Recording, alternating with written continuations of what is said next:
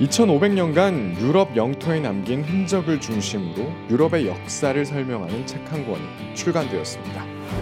지도를 들고 떠나는 시간 여행자의 유럽사입니다. 이 책은 아버지와 아들 2대에 거쳐 30년이 넘는 시간 동안 집필과 개정을 거듭하여 이루어지는데요. 국가와 민족, 역사 등을 한눈에 알 수 있는 설명 방식을 고심한 끝에 지도를 주요 도구로 삼았습니다. 85점의 컬러 지도와 스토리텔링으로 서남북 유럽을 중심으로 유럽사를 다룹니다.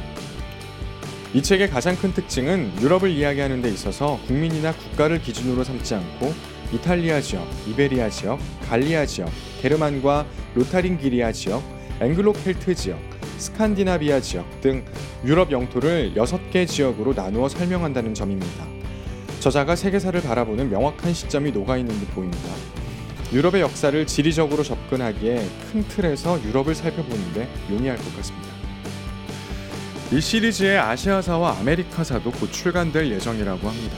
지도 보는 재미가 굉장히 쏠쏠한데요.